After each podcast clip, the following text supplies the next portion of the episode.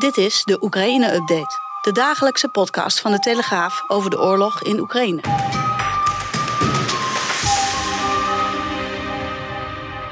5 april 2022. De oorlog in Oekraïne gaat verder. En dit is de week waarin de hele wereld geschokt reageerde op de beelden die vanuit Bucha terechtkwamen. Op de beeldbuizen in de kranten en overal in de wereld.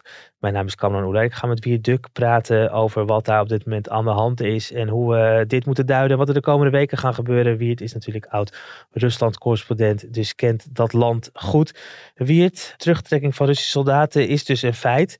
Dat werd gezien als hoopvol en positief. Maar dat gaat nu ook gepaard met, uh, met beelden die we vanuit onder andere Bucha zien, waarbij uh, we zien dat er ook massamoorden plaats hebben gevonden. Uh, hoe kijk jij daarnaar?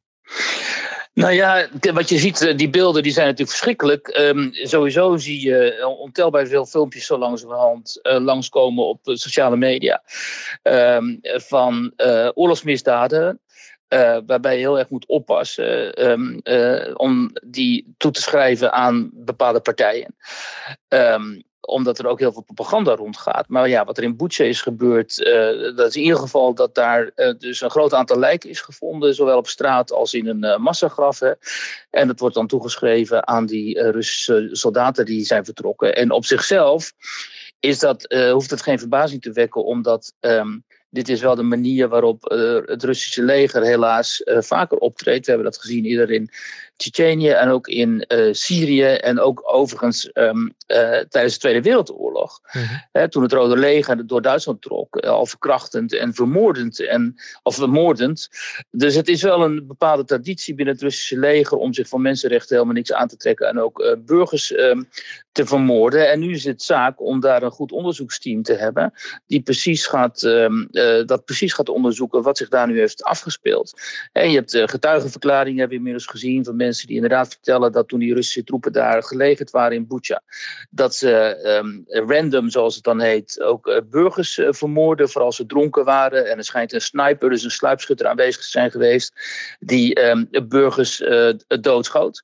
Um, en het is nu aan onderzoeksteams, en liefst internationale onderzoeksteams, om dan precies te gaan uitzoeken wat er gebeurt. Omdat het, wat er gebeurd is, omdat het ook heel belangrijk is later om als er zich soortgelijke gevallen gaan voordoen, en misschien wel echt massaslachtingen, hè, in de orde van grootte mogelijk van Srebrenica, om dan eh, zeker ook de schuldigen te kunnen aanwijzen, ook de individuele commandanten die daar dan schuldig aan zijn, en uh, hen eventueel voor het gerecht te brengen. En dat is, als wij de rechtsstaat verdedigen, wat wij zeggen te doen, het Westen, is het natuurlijk enorm uh, belangrijk dat is wel de kanttekening die erbij maakt. We weten natuurlijk nu nog niet wat, eh, wat daar precies heeft afgespeeld. Dus je moet afgaan op onderzoek, je moet afgaan op getuigenverklaringen. En dan pas kan worden vastgesteld wat er nou precies is gebeurd. Maar de ervaring leert dus, zeg jij, dat, dat, dat de Russen dit, dit, dit vaker hebben gedaan.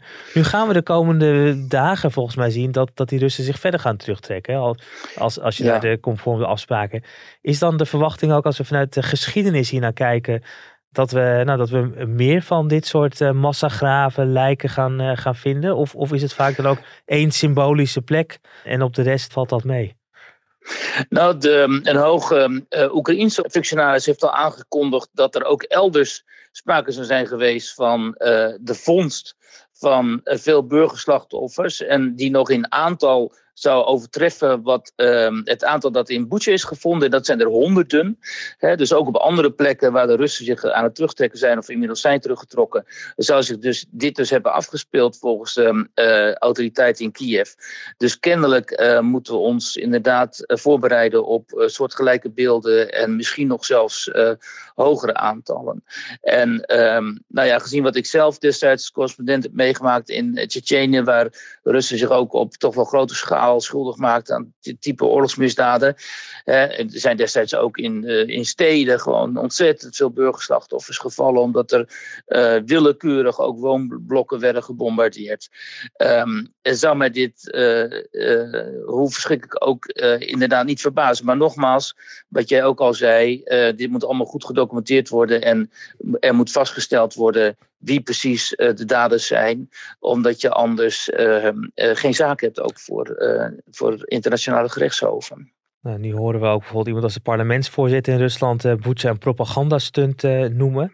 We zijn natuurlijk wat afgesloten van Rusland in zekere zin. Er zijn amper journalisten nog daar aan het werk. Door alle sancties is het ook veel lastiger natuurlijk om überhaupt die kant op te reizen of mensen daar vandaan hier te ontvangen die ook iets kunnen, kunnen schetsen. Jij hebt ongetwijfeld wel nog wat contact met, met mensen die je goed kent uit het, uit het verleden in, in Rusland. Hoe, hoe, hoe, hoe gebruikt Rusland eigenlijk dit nu weer voor het eigen gewin? Mm, nou ja, dit wordt natuurlijk allemaal volstrekt ontkend. Uh, dat dit het werk zou zijn van Russische militairen. En wat ze daar tegenover stellen op de nationale televisie en dergelijke, dat zijn dan filmpjes. En dat verbaast me eerlijk gezegd ook dat daar zoveel van opduiken.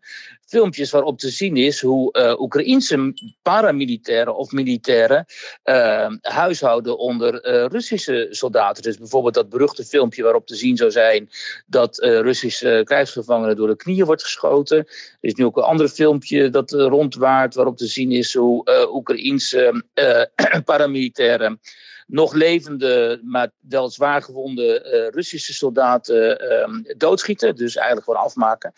In Rusland uh, wordt, worden dat soort beelden natuurlijk getoond om de bevolking te laten zien dat dit die naties zijn, hè, waar Poetin het over heeft, waartegen gevochten zou worden. En het verbaast me eerlijk gezegd ook wel dat um, die Oekraïnse eenheden die filmpjes gewoon online gooien.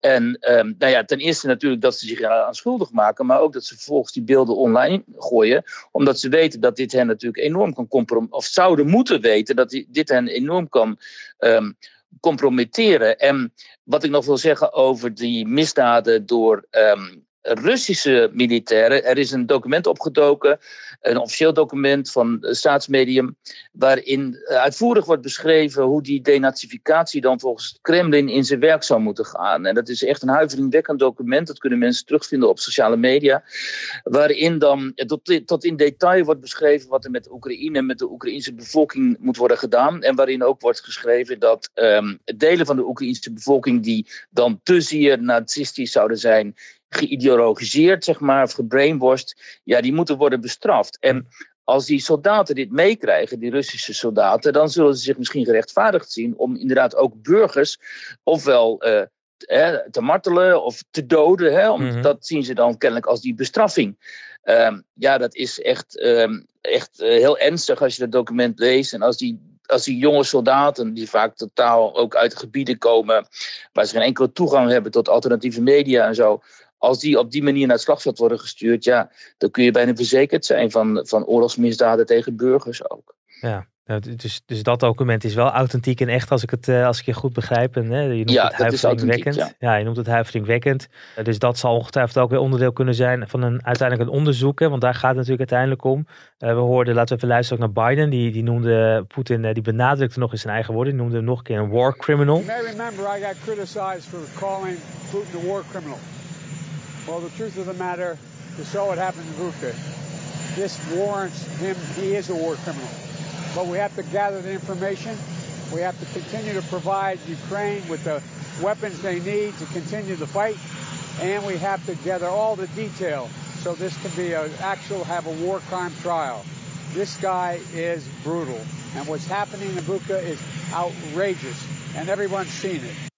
Eh, kijk, los van al die retoriek van mensen als Biden en zo, staat het vast. Hè, wat, we, wat wij weten zijn de feiten uit bijvoorbeeld die toespraken van Poetin. Hè, waarin hij het heeft over de denazificatie van Oekraïne, die, uh, hè, waarop die invasie eh, gebaseerd is en op de demilitarisering. En dit soort officiële documenten die door de staatsmedia worden prijsgegeven. En alleen al op basis daarvan hebben wij reden om ons enorm zorgen te maken over wat nu op dit moment het, het, karakter van de Russische staat is omdat hij een steeds uh, duidelijker fascistisch uh, gezicht heeft gekregen. Uh, dat ook kennelijk genocide op delen van de bevolking van Oekraïne, die als nazistisch worden gezien, legitimeert. Ehm, bovendien zag ik ook een, een filmpje nog van een Tsjetsjeense commandant die gevangen genomen Oekraïense ehm, militairen toespreekt. Waarin hij zegt dat zij hen geen haar zullen krenken, overigens, maar dat na Oekraïne ook andere landen aan aan, de beurt zullen komen, omdat zij zich behalve tegen het nazisme ook keren notabene tegen de, uh, de, de uh, transgender propaganda en de LGBT QQ, hè, je kent het wel, die mhm. afkortingen, uh, propaganda, die ze, ook, uh, die ze ook als bedreigend zien, kennelijk voor het conservatieve uh, Rusland. En die, dat ze dus van de, die ze dus van de aarde willen verwijderen. En dat zou eventueel de aanwijzing kunnen zijn dat Poetin zijn zin ook heeft gezet op landen als Moldavië, maar misschien ook wel Polen of de Baltische landen. En ja, al die, dat soort filmpjes en teksten, als je die Ehm, bij elkaar ziet, is dat toch wel heel verontrustend, uh, moet ik zeggen. Om, omdat je ziet hoe zeer die merkwaardige ehm, ideologie die door Poetin eh, gepropageerd wordt, ook uh, in de hoofden van die commandanten en van die soldaten is gaan zitten, kennelijk. En ook overigens in de hoofden van heel veel Russische burgers, want als die worden geïnterviewd op straat, dan zie je precies dezelfde teksten die ze spuien. Dus het is een soort ik weet niet of mensen die film hebben gezien, Handmaid's Tale, maar daar begint het steeds hm. meer op te lijken, moet ik zeggen, die Russische samenleving. En dat vind ik, af, los van dat het fascinerend is, is het ook echt, um, ja, wat je zegt, huiveringwekkend. Ja. Dat is een beeld wat, uh, wat, wat we natuurlijk liever niet uh, willen horen. Want vorige week ging het er nog over dat er mogelijk vrede zou zijn. Misschien Juist. Zelensky en Poetin elkaar zouden gaan ontmoeten tijdens een top.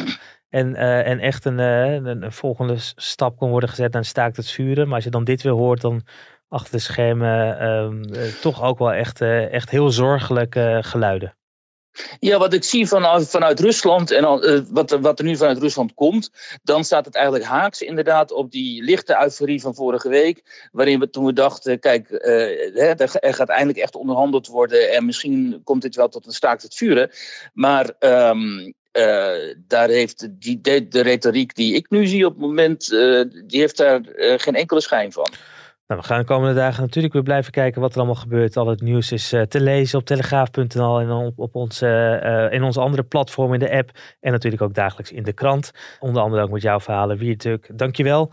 En uh, de volgende aflevering van deze Oekraïne-update is er weer op donderdag 7 april. Dan vanaf 4 uur een nieuwe aflevering. Overigens op donderdag vanaf hetzelfde tijdstip ook weer een nieuwe aflevering van In het Land van wie het lukt. Dus volop de mogelijkheid om te luisteren naar bijzondere heftige verhalen over Rusland en Oekraïne. Bedankt voor het luisteren.